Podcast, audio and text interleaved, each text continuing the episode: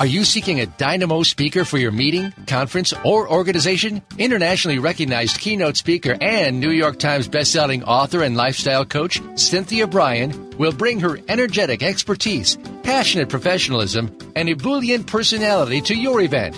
Hailed as an expert in lifestyle, women's issues, self-help, personal balance, leadership, media, gardening, and interior design topics, Cynthia Brian is a popular empowerment keynote speaker around the world, lecturing to audiences of 100 to 5,000. For rates and bookings, call 925-377-STAR, 925-377-STAR, 925-377-STAR, and visit www.cynthiabryan.com. When you want the best, book Cynthia Brian. www.cynthiabryan.com.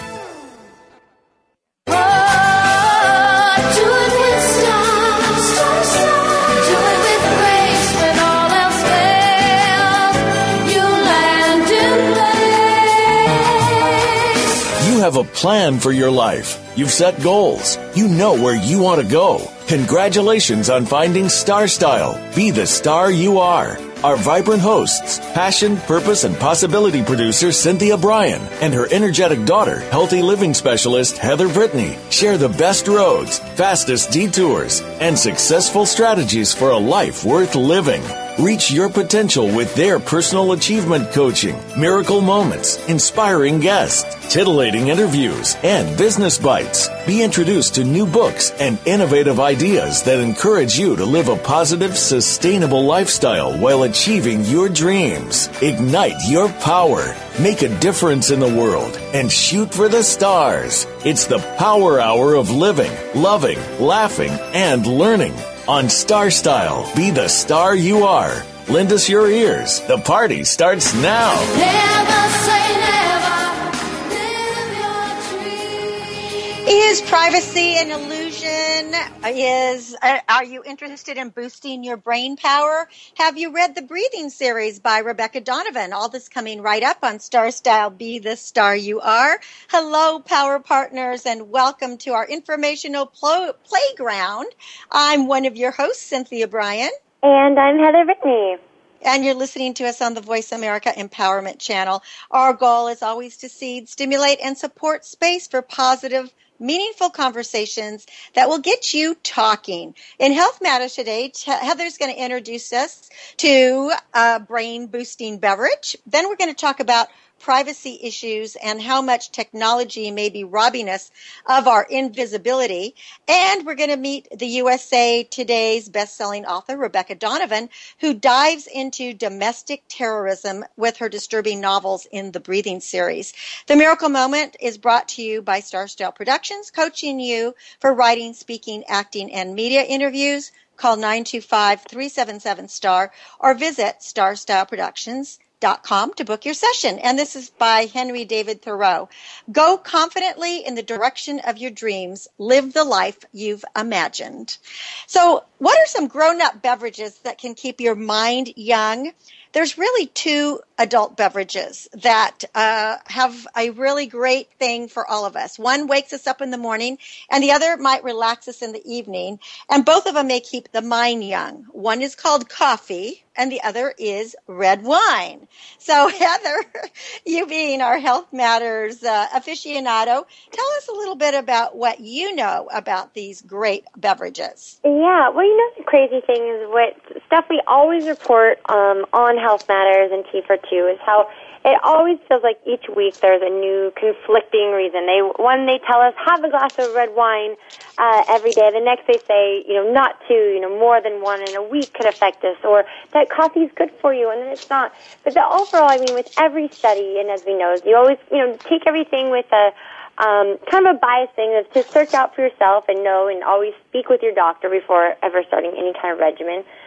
But these things in life that give us joy may actually be happy health benefits, even better. That's going to make whatever cup you're filling, whether that's your wine glass or your coffee mug, better for our body. And I know, you know, there's some mornings, and a lot of us become used to that you cannot face a day without that cup of joe early in the morning.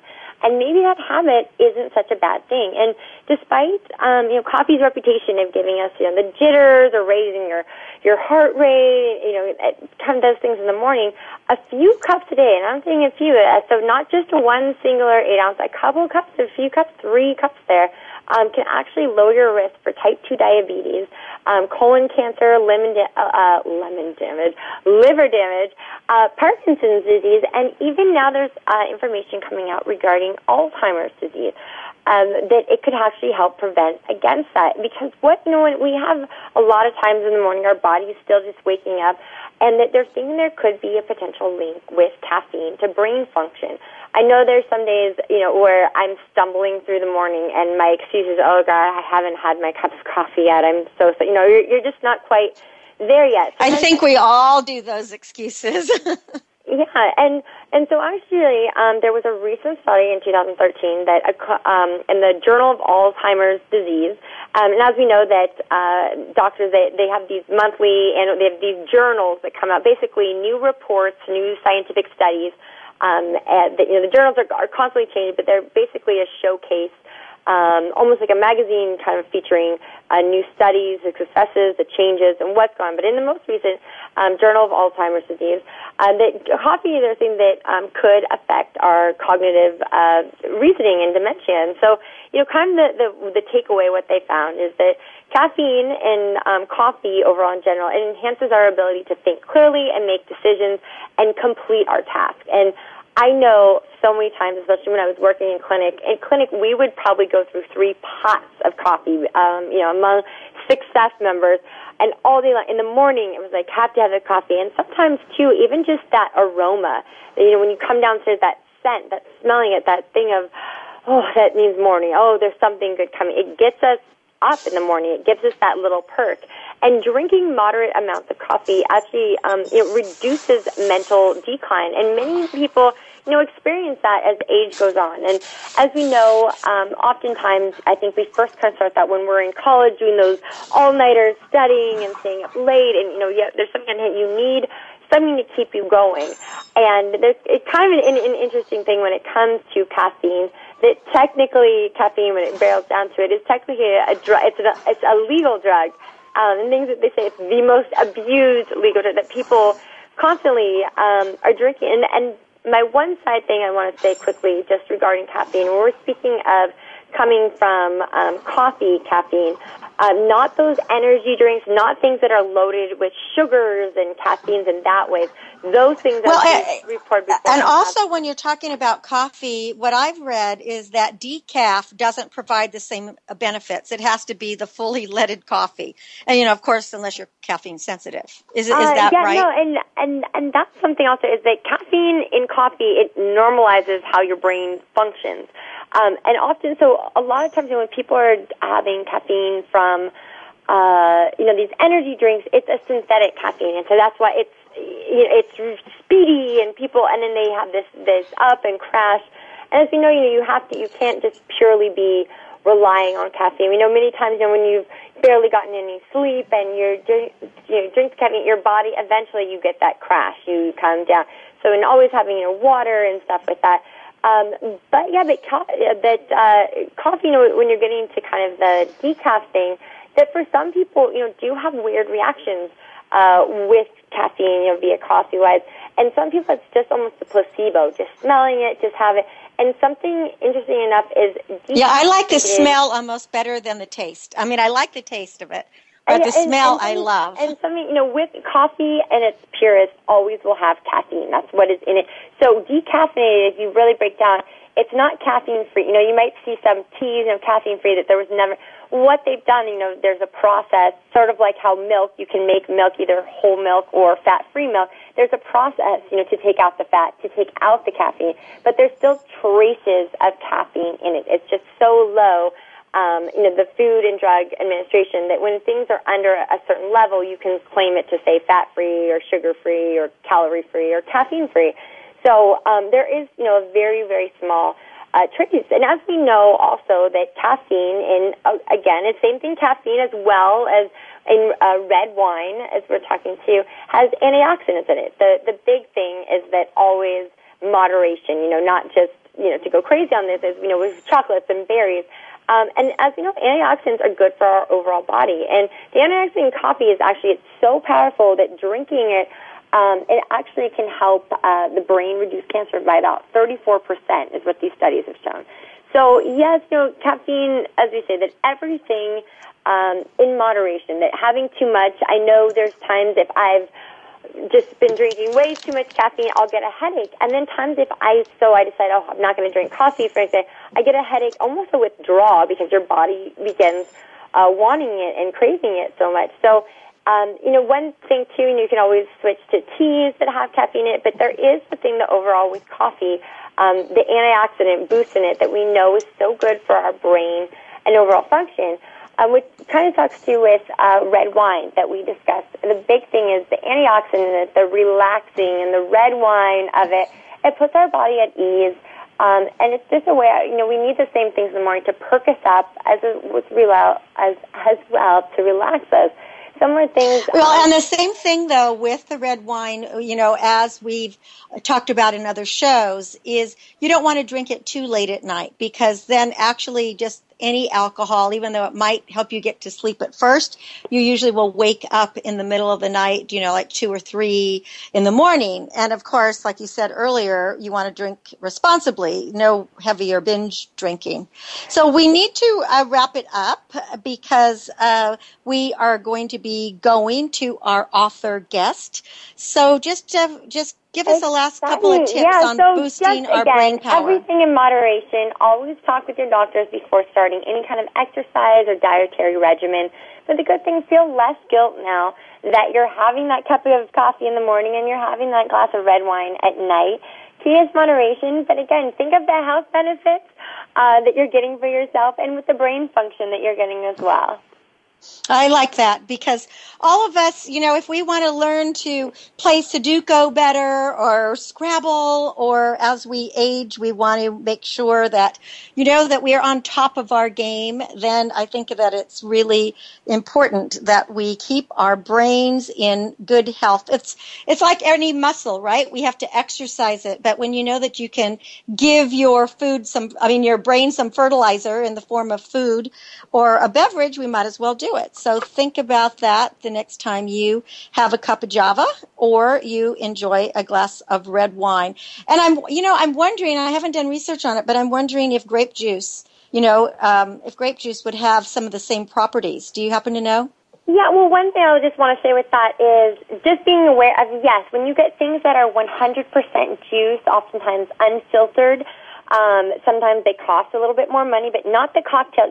Similar with how blueberry juice or cranberry juice, we know cranberry juice is really good for various systems within your body, but we're talking pure, the bitter, the juice that you really only have in 2 to 4 ounce servings because it's so bitter, it's in its raw form, not the cocktail juice. And that's always a side thing when buying juices. Something may say 100% vitamin C, but always look above the food labeling where it says the calories and the sugars.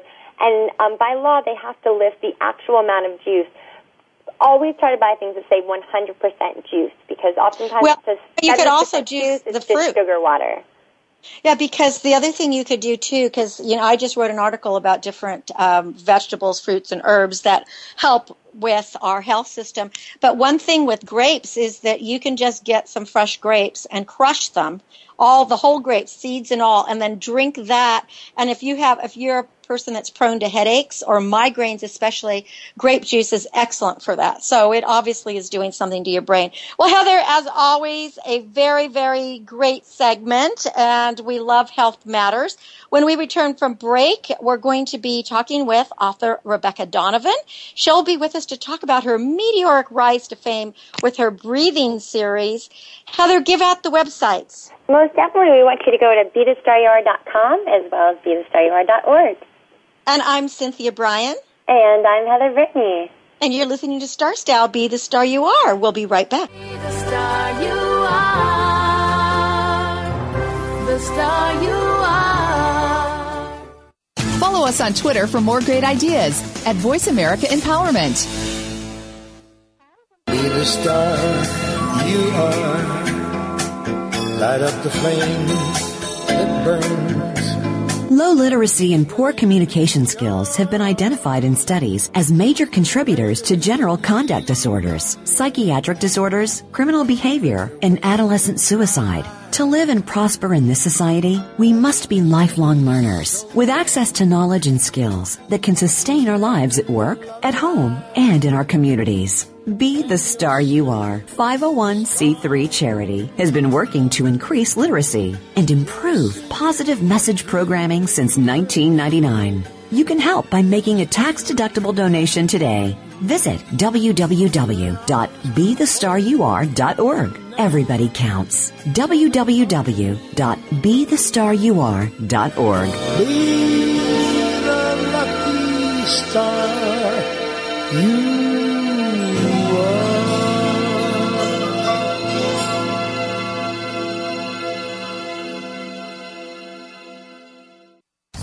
Get autographed copies of New York Times bestselling author Cynthia Brian's books at www.starstyleradio.com. Get inspired and motivated to be your best self with Be the Star You Are, 99 gifts, and Be the Star You Are for teens. Buy cases at a deep discount to give away as gifts and premiums. Visit www.starstyleradio.com or call 925-377-STAR, 925-377-STAR, 925-377-STAR.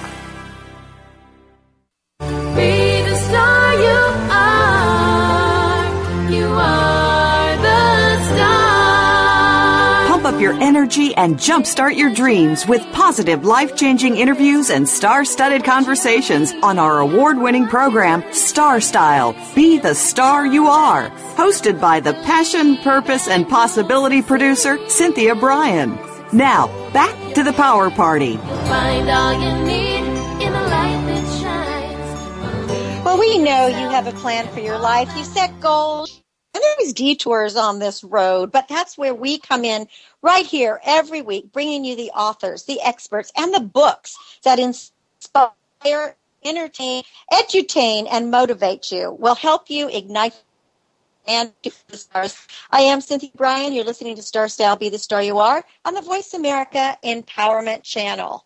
Well, in less than 2 years, Rebecca Donovan has transformed from an independent writer to an internationally acclaimed author with more than, get this, 60,000 online reviews and ratings, over 20,000 Facebook followers. She is a USA Today best-selling author, and she has really big deals with Amazon Publishing and with Penguin UK. Her Breathing series is a trilogy consisting of the three titles, Reason to Breathe, Barely Breathing, and Out of Breath, which I read all three. And she's with us today here on Star Style, Be the Star You Are. Hello, Rebecca, and welcome. Hi, thank you. Well, I'm very glad to have you on the show, and because I have so many questions about your series. I'm wondering, I know how you started. It was like the winter of 2009 is what you've said. You're unemployed, stuck in a blizzard in a small little town in Rhode Island, and you just had this, burst of creativity. But these are stories of abuse.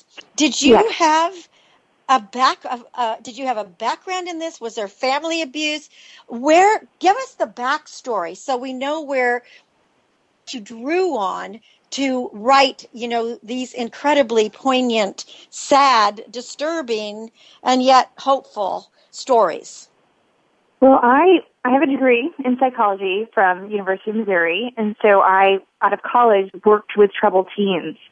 So I was exposed for 3 to 4 years of my young adult life to these hardships of these teenagers and the lifestyle that they've had to endure and the secrets they've had to keep, under lock and key on their own. And that was really inspiring. I had that coming out of college, want to save the world mentality. And I've actually found a way to reach that in my own way. I feel like I am making a difference in the small pages within, the books that I'm doing. The story I'm telling is reaching a lot of people. So your main character of Emily, she's very, she's very damaged. She's very meek. She's untrusting, yet she's brilliant and a sports star. And, I was the whole time I'm like, fight. I'm rooting for her. Fight back. Don't let them do this to you. Was she based on a compendium of people, of teens that you met, or was there anybody in particular you were thinking of, or maybe not somebody particular, but an actual incident that inspired, this wicked aunt? I guess it was a step aunt or whatever she was, and some kind of aunt that was. Yeah, she was just aunt, so wicked. She was like, it reminded me of a Cinderella story with the wicked stepmother, but it was the aunt. Right. She does play that role brilliantly. She does. She's, brilliantly. She has to. She's scrubbing the floors and cleaning, and she just reminded me of this very beautiful Cinderella that is just beat up all the time, by this wicked lady. But was she based on anybody, or is this just based on your background, in your psychology?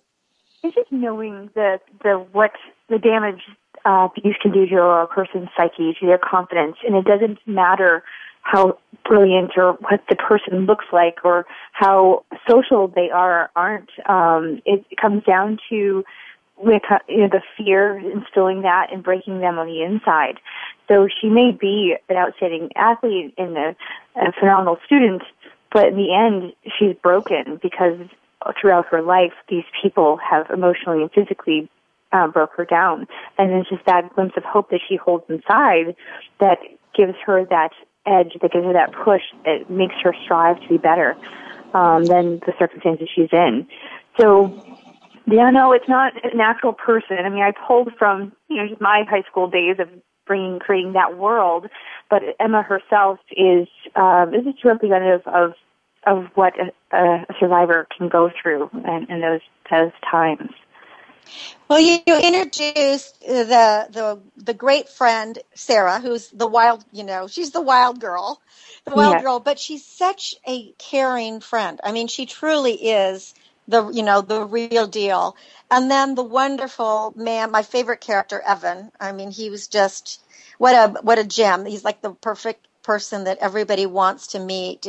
But what took away from all these books is what you were just saying, is that how difficult it is to have hope and how difficult it is to raise your self-esteem and your confidence when from the time you were 6 years old, you've been told that you shouldn't have been born and you're not good enough, and et cetera. Do you want to talk at all about this kind of domestic terrorism that goes on in households? And it is that silent killer, isn't it? It is. It really is.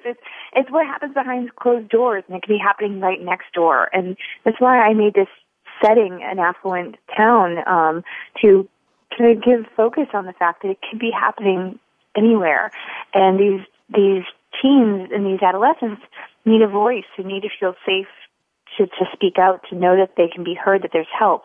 And that's the problem with a lot of the survivors and victims of abuse, is that they don't know their options. They don't know what's out there for them, and it's a struggle, and wanting to reach out to them that there is hope, and to hold on and to fight for that for themselves. Yeah, and I think you just said it. You have to fight for themselves, and also to find somebody you could trust, because over and over in all three of your books, and for those of you just joining us, we are talking to best-selling author Rebecca Donovan. She is the author of the Breathing series. It's a trilogy. And what was throughout is that there were always good people that wanted to help her. Evan's mother, Sarah's mother, and, even Jonathan, your character Jonathan, although he was very damaged. He was, major damage, right? But he was also trying to help. But the thing about it was she kept feeling, over and over, I would just read, and you could read through the lines and you felt it, that she felt she was not worth saving.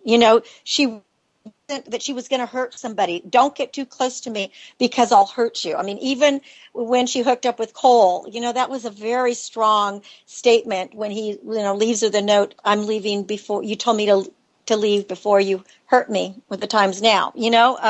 She really believed that she was just going to keep hurting people, which seems to be the pattern that people who are from families of abuse get into. Is that what you have found?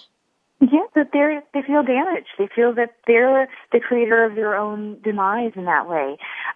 Without that is brought upon them, they are the fault for what they're receiving, and they have to look and see their own worth and recognize their own brilliance, their own beauty, their own strength in order to break free from that, because everyone else around them, especially people that are in influential roles, the people that are supposed to be caretakers, are supposed to love them, and from the moment they are able to, or whatever circumstances arise that it presents, that these people are cutting them down and making them feel that everything about them is a burden. That's the way they feel the world will take them too. And, you know, that's that inner strength that they need to find and come out of the ashes from all this destruction, to recognize that they are worth this, they are worth being loved, and they have to start with them. Yeah, it's all about self-worth, isn't it? It's about self-worth. But, you know, there are so many studies done on child abuse and our self-image and all of that. That does really indicate that we get so much of our self-esteem or self-direction or the person. It was interesting how you had Emma's father die at this certain, you know, at a very pivotal time in her life. And then the mother blames her for everything, you know, from then on. But also, I know I was reading statistics about children who have been abused are 50% more likely to commit serious crimes.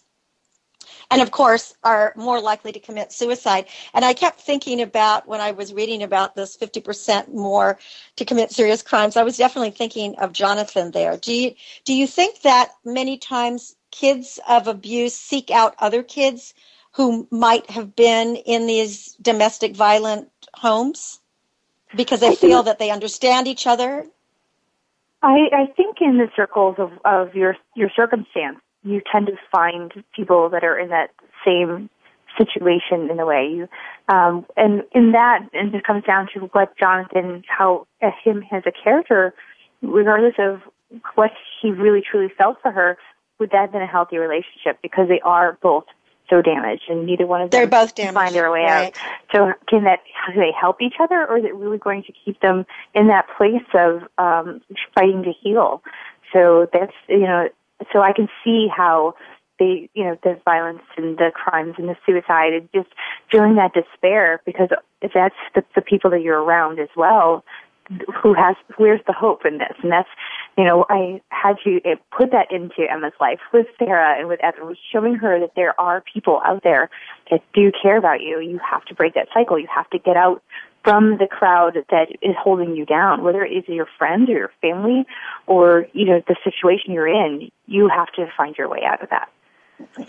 And I think what you're saying is so important, because then that came out in the book, in all three books, is that it didn't really matter how much people said, I cared, I'm here to help you.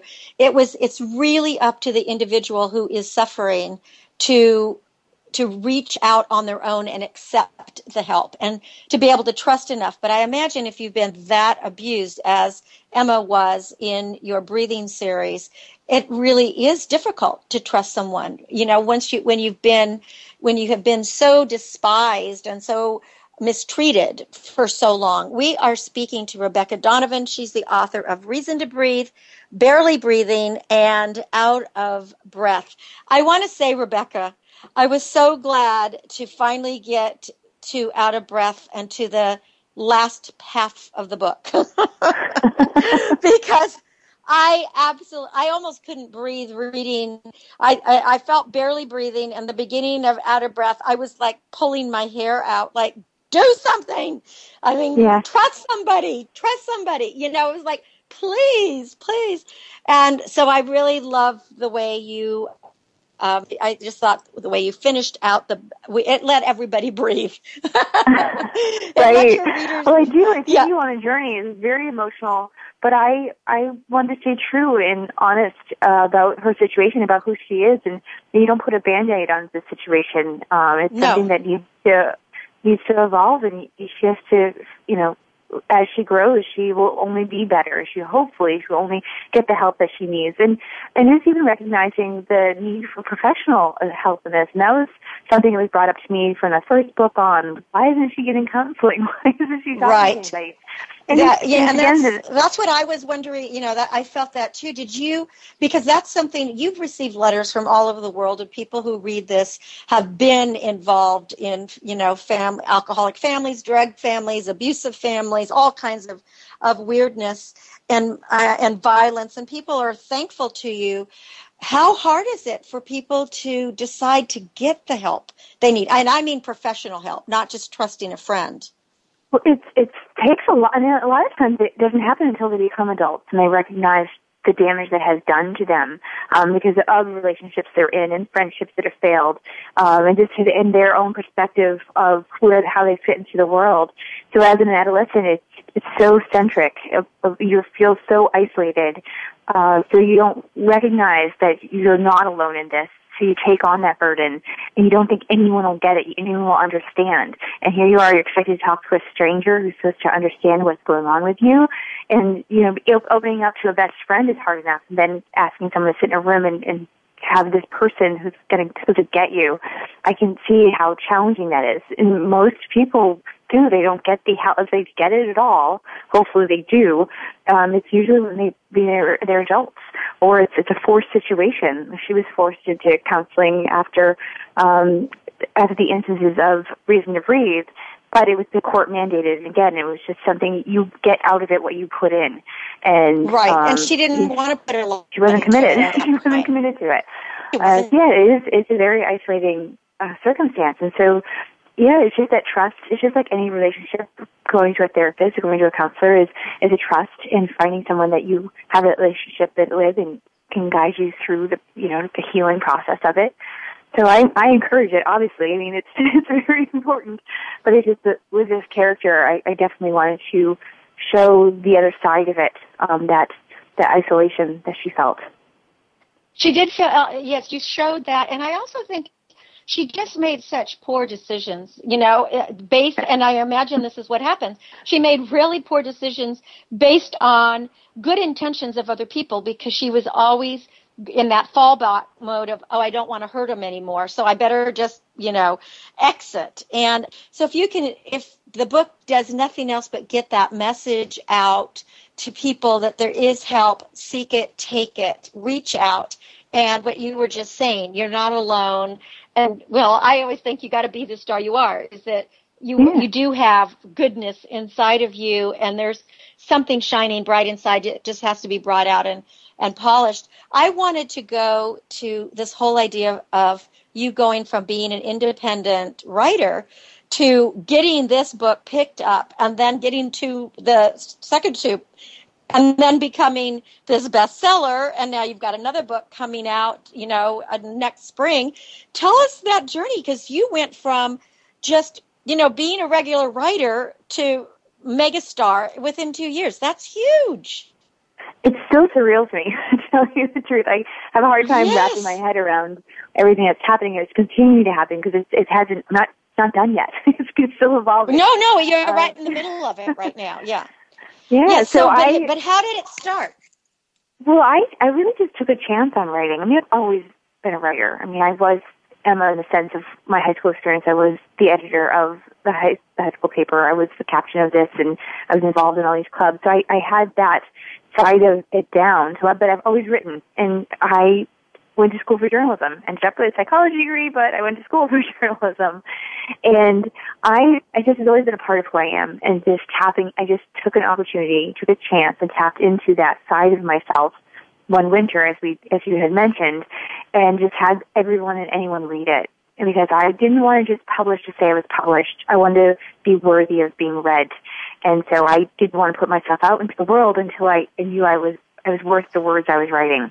And so it took about a year and a half to 2 years before I self-published. And it was just research recognizing, because I tried the traditional way of being published with sending it out to agents and getting rejections. Yeah, it's very hard. Yeah.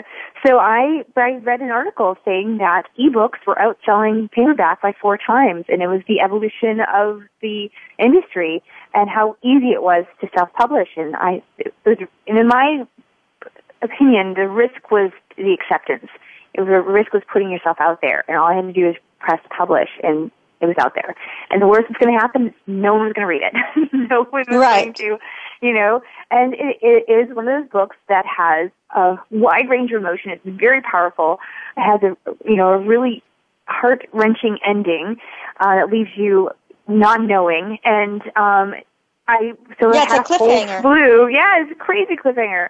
So I had a whole slew of responses, overly positive, most of them, 95%.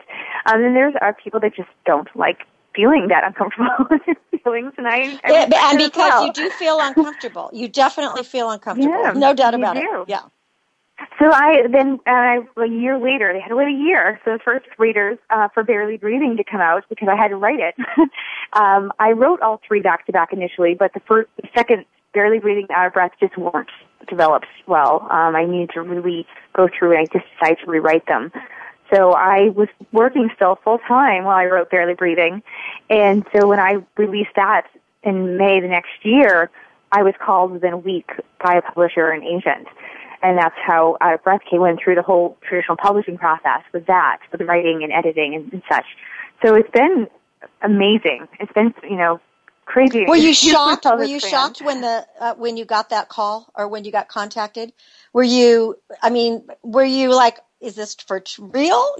Because sometimes when good things happen to us, we don't want to accept that it's really happening. Yeah, but here I was putting myself out there to have them now come to me. That was just a great sense of accomplishment, knowing that I drew the attention. I've succeeded so much on my own. Everything I did was on my own, and now it was worth being recognized by the industry. Had you done a lot of publicity around your ebooks, or just sending out nothing? It was all word of mouth. All word of mouth. Yes, it did. It just caught on, and it became that buzz topic. Well, when they read it, they have to have someone else to read it with them, to go through it with them. I've had people talk to me about, we read it as a group so we can hold each other's hands, because you don't want to go through this alone. You want someone to be able to talk to when you're having this much an emotional reaction over the story. And I get the reaction from the husbands all the time saying, "What are you doing to my wife? I don't know. She's crying. I don't know what to do." I just tell her to stop, put the book down. They're like, "You don't understand."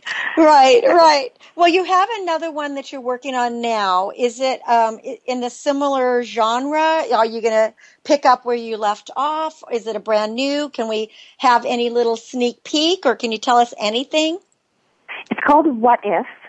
And it's about those choices in life where you're at a crossroads and you have to choose one way or the other, and it will drastically change your life. So it's living with regret of not making that other decision. And it's told from the point of view of a 20-year-old male in college, and it's just about the girl he let go that he never his what if girl, the girl that he never had the chance with. And through odd circumstances, he's given it pretty much a second chance, and what he's going to do with it. But it's more about the life choices you make and those what-if decisions. That sounds amazing because, I think so many of us say that. If only we had a crystal ball, we would be able to see, should I turn right or should I turn left? Exactly. What's behind the curtain number one? What's behind curtain number three? So what a great topic. Well, Rebecca, let's give out your website so people can now find out about the Breathing series, find out where you're speaking or what you're doing, and, get the books. And Rebecca's website is RebeccaDonovan.com, spelled just like it sounds, RebeccaDonovan.com. And she's got her three books out right now in the Breathing series. And, of course, another one to come, the What If. Do you want to leave us with some final words, Rebecca?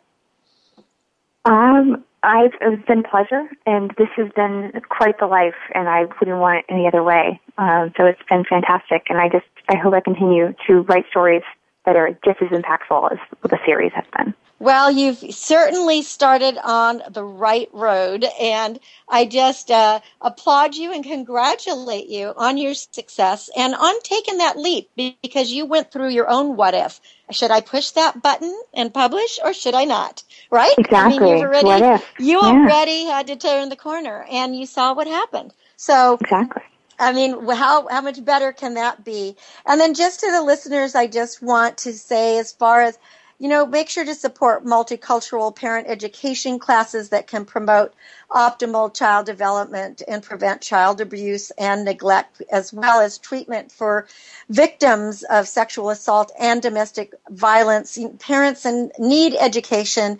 They need support groups for life enhancement skills. And, you know, especially any parent, and especially if you have a pregnant or parenting teen, just remember that there is help out there. And there's a very strong link between abuse in childhood and then poor school performance, increased violence, and unstable situations throughout life. And we have the power to stop it now. Rebecca Donovan has been our guest today, and her books are the Breathing series. You will be holding your breath through most of it. The books are Reason to Breathe, Barely Breathing, and Out of Breath. Rebecca, it's been a pleasure. Thank you very much for writing these books and for caring enough about young people to bring awareness to this topic of really domestic terrorism that goes on, and to give young people a voice, because they need it very much. Thank you, Rebecca, for being on Star Style, Be the Star You Are. Thank you so much. And when we come back, we're going to talk about privacy. Is it mostly an illusion? You'll find out when we return on Star Style, Be the Star You Are. I'm Cynthia Brian. Please stay with me. The star you are, be the star you are, you are the star. Change your world, change your life. VoiceAmericaEmpowerment.com. Are you living your dreams? Want to create a life you love but don't know how to begin? Lifestyle coach and personal growth expert Cynthia Brian has jump-started the lives and careers of clients for over 2 decades with her signature Star Style consultations with personalized sessions by phone or in person. You'll turn your passions into profits. Visit www.cynthiabryan.com or call 925-377-STAR. That's cynthiabryan.com or call 925-377-7800. 27. Cynthia Brian is your guide on the side. www.cynthiabryan.com. You can be the star you are. Business Bites. Here's Cynthia Brian. Performers always have coaches, so we should spend more time coaching our employees. Not only will we improve weak performance and teach new skills to team members, but we'll also foster strong relationships with them. The first step of the coaching process is to establish expectations for each of your people. Before you meet with your employees to set these expectations, take a few steps. Decide where you need to set them.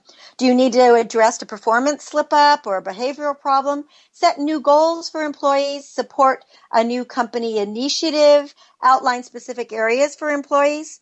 Ensure that you understand the expectations. Make sure you can clearly articulate your expectations before you have a meeting. And if you don't fully grasp what you're asking for, they won't either. Make certain that you can justify what you're talking about.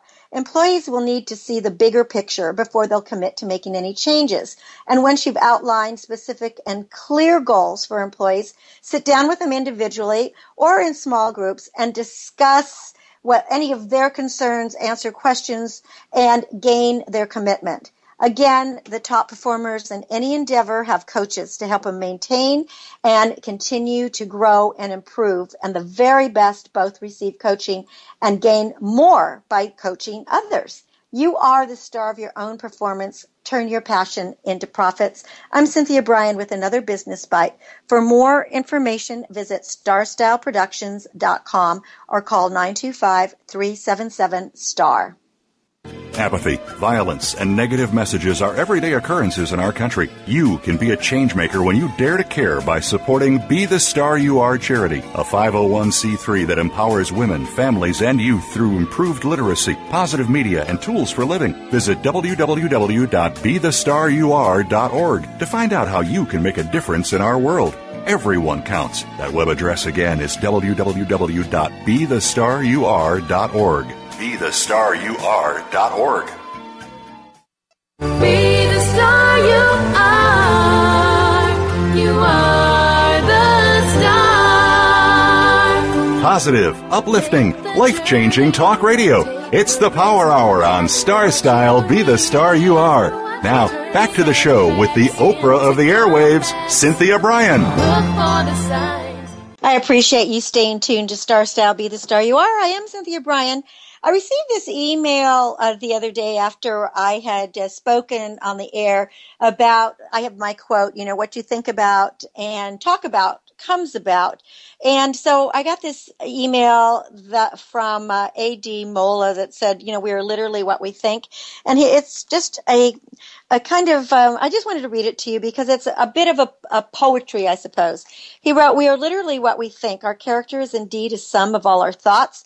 Whatever we have achieved so far or failed to achieve is nothing but a direct result of our own thoughts. We can only rise, uplift ourselves by lifting up our thoughts, and we can't directly choose our circumstances, but we can surely choose our thoughts and indirectly shape our circumstances. So everything is in our hands. Yes, everything is in our hands. We are the maker and the shaper of our circumstances, conditions, and destiny.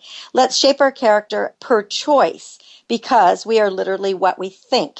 And I thought that was, you know, a rather poignant way of saying how life is a choice, and again, what we think about and talk about comes about. So we should be always putting positive thoughts in our head, always trying to grow, always trying to boost our brain matter and, you know, be better people.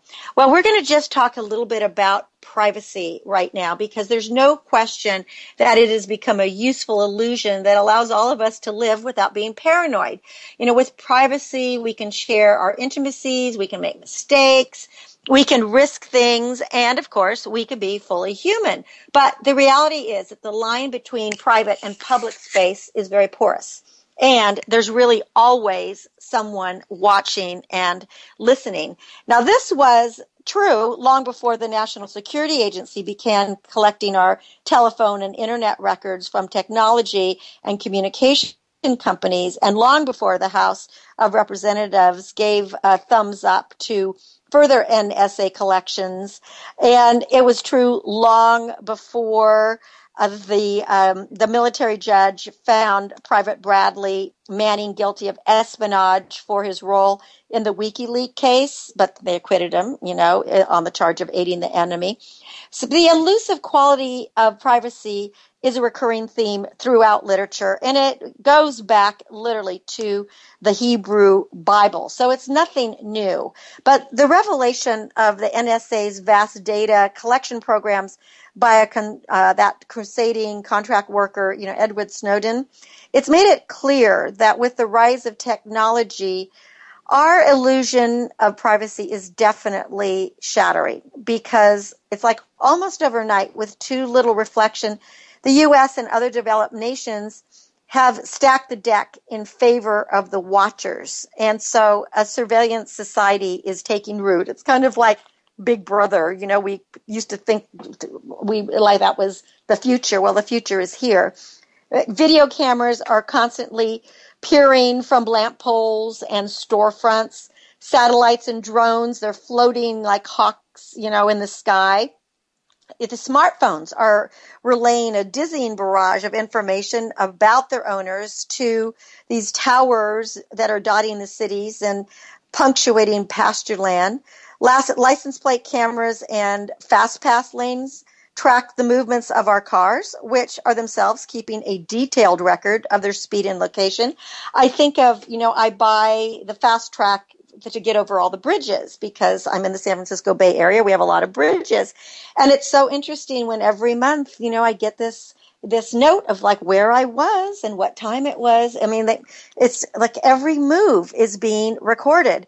And meanwhile, on our information superhighway, every stop by every traveler is noted and stored by internet service providers like Google and Verizon and Comcast. And retailers are scanning and they're remembering and analyzing every purchase that a customer makes. Now there's smart TVs. They know what we're watching. And they're saying that soon they're going to have eyes that watch us. I mean, it's interesting. I work on a Mac. I'm a total Apple Mac lover. But, you know, the camera that's on my computer, which you can use if you're on Skype or whatever, if you want to do your camera or FaceTime or any of that. I always have a sticky over it because I don't know if somebody's watching me and I don't really want to be watched, but who knows? They're smart meters and they know if when to turn on our lights and when to turn them off. So there are few remaining technical barriers to even more surveillance, and they are even falling before the awesome force of all these different computers, you know, the new ISs, the new OSs, the new binary, digital magic. And until recently, there were hard physical limits on the number of pictures that could be developed or videotapes that could be stored or phone company records or, you know, any of that, or let alone analyzed. I mean, it just took up too much space. But now there's almost no limits because a disk is so small, a device that was, you know, back in the 80s just held, we thought it held a lot of information and it cost a lot of money. But today a flash drive costing 1,000th of as much can store 50 times the data and it can fit on a key ring. So just think about that. So how much privacy do we really have? We really don't have all that much privacy. We keep glimpsing every time someone fails at something. The government calls the material it collects metadata instead of just plain old data. And the difference, it might seem, is the difference between a haystack and finding the needles that are inside, because nobody cares about the hay. They don't even touch it. That doesn't matter. A better analogy would probably be the catalog at the Library of Congress. Do you know that it stores over 35 million books and other print publications, much of which probably nobody knows about or even cares, and nobody opens them? But why so many? Because it's easier to have publishers scan and send one of everything to choose than to choose which publication to preserve. And who knows, in that vast reserve, what might be needed someday. So basically, the government is assuring us that as long as we don't consort with menaces to national security, our phone calls and web searches aren't of interest to Uncle Sam, or they're nothing that exciting. But who knows when all of that is going to change, because our private phone numbers really aren't private. Our private emails really aren't private. And we just have to decide how much we're going to trust. So it's one of these things that we don't really know what's happening in the future. We want our gadgets to know us intimately, but we've been willing to pay for that intimacy in lost privacy. And are we willing to give up the rest of our privacy? There's been a lot of scandals lately that have happened. And, you know, I don't know about you. I just updated my iPhone to OS 7, I think, 0.2 or something. And there's so many things I don't understand, and all these location services. And it's constantly asking if they can send this to Apple and if they can send that to something else. And you can actually track where your children are or where your friends are if you have a certain app. So, you know, there's gone are the days where your teenager can say, oh, I'm over at Johnny's house, because you can see exactly that party that they are at. So while the scope of surveillance today is broader than in the past, Americans long ago grew accustomed to limits on privacy, and the Supreme Court has held that information voluntarily given to third parties is no longer secret, nor can we expect privacy to cloak our actions in public places or our communications via public airwaves. So like anything I'm doing right now on the radio, there's no way that, you know, and I can't be private, obviously. So the bottom line is, ultimately, all of this privacy issue may prove to be our strongest protection. And why? Because it might protect us against the rise of the surveillance state. And the same tools that strengthen it, strengthen those who protect against it. So privacy is not the only illusion in the new age of data, but government secrecy is too. So Big Brother might be watching, but Big Brother is also being watched. So I think that is a very interesting discussion to have, because the more technology endangers our privacy, the less we seem to prize our privacy. Think about all the Facebook postings that are done and how everybody puts everything on YouTube, etc. So you can read more about privacy. Time magazine had a very good article about it recently. But for me, I feel I'm a public person. I still like my privacy. So there you have it. And with that, I just want to thank you for being a great listener and allowing Heather and I into your life every week. Make sure you're tuned to Voice America Empowerment Network. And we love being your personal growth coaches. So we bring you the authors and the experts every single week. And hopefully you have fun and you get some success advice, because we want you to change your life for the better and make your dreams come true. For more information about Star Style Productions, visit star-style.com or starstyleproductions.com. to make a donation to the charity Be the Star You Are, and we definitely need donations. We were burglarized, as we mentioned a couple of weeks ago, and we're trying to recover. Go to bethestarur.org or btsya.com. Our aim is always to encourage, inspire, inform, amuse, and motivate. See beyond your physical being. Know you are already a star. And if you don't believe it, get some help doing it. And please read a book this week, because that will help you grow. It's like a garden in your pocket. Till next week, when we celebrate again, remember that love always wins, kindness always prevails, and smiles keep us happy. My name is Cynthia Brian from Star Style, thanking you and encouraging you. Be the star you are. Shoot for those stars and have a great week. Be the star you are. The star you are. Be the star you are. You are the star. Be the star you are. Keep caring. It's been a pleasure bringing you our life-changing program, Star Style, Be the Star You Are. We have you on our radar, as it's our goal to inspire, inform, entertain, and motivate you to be the star you were born to be.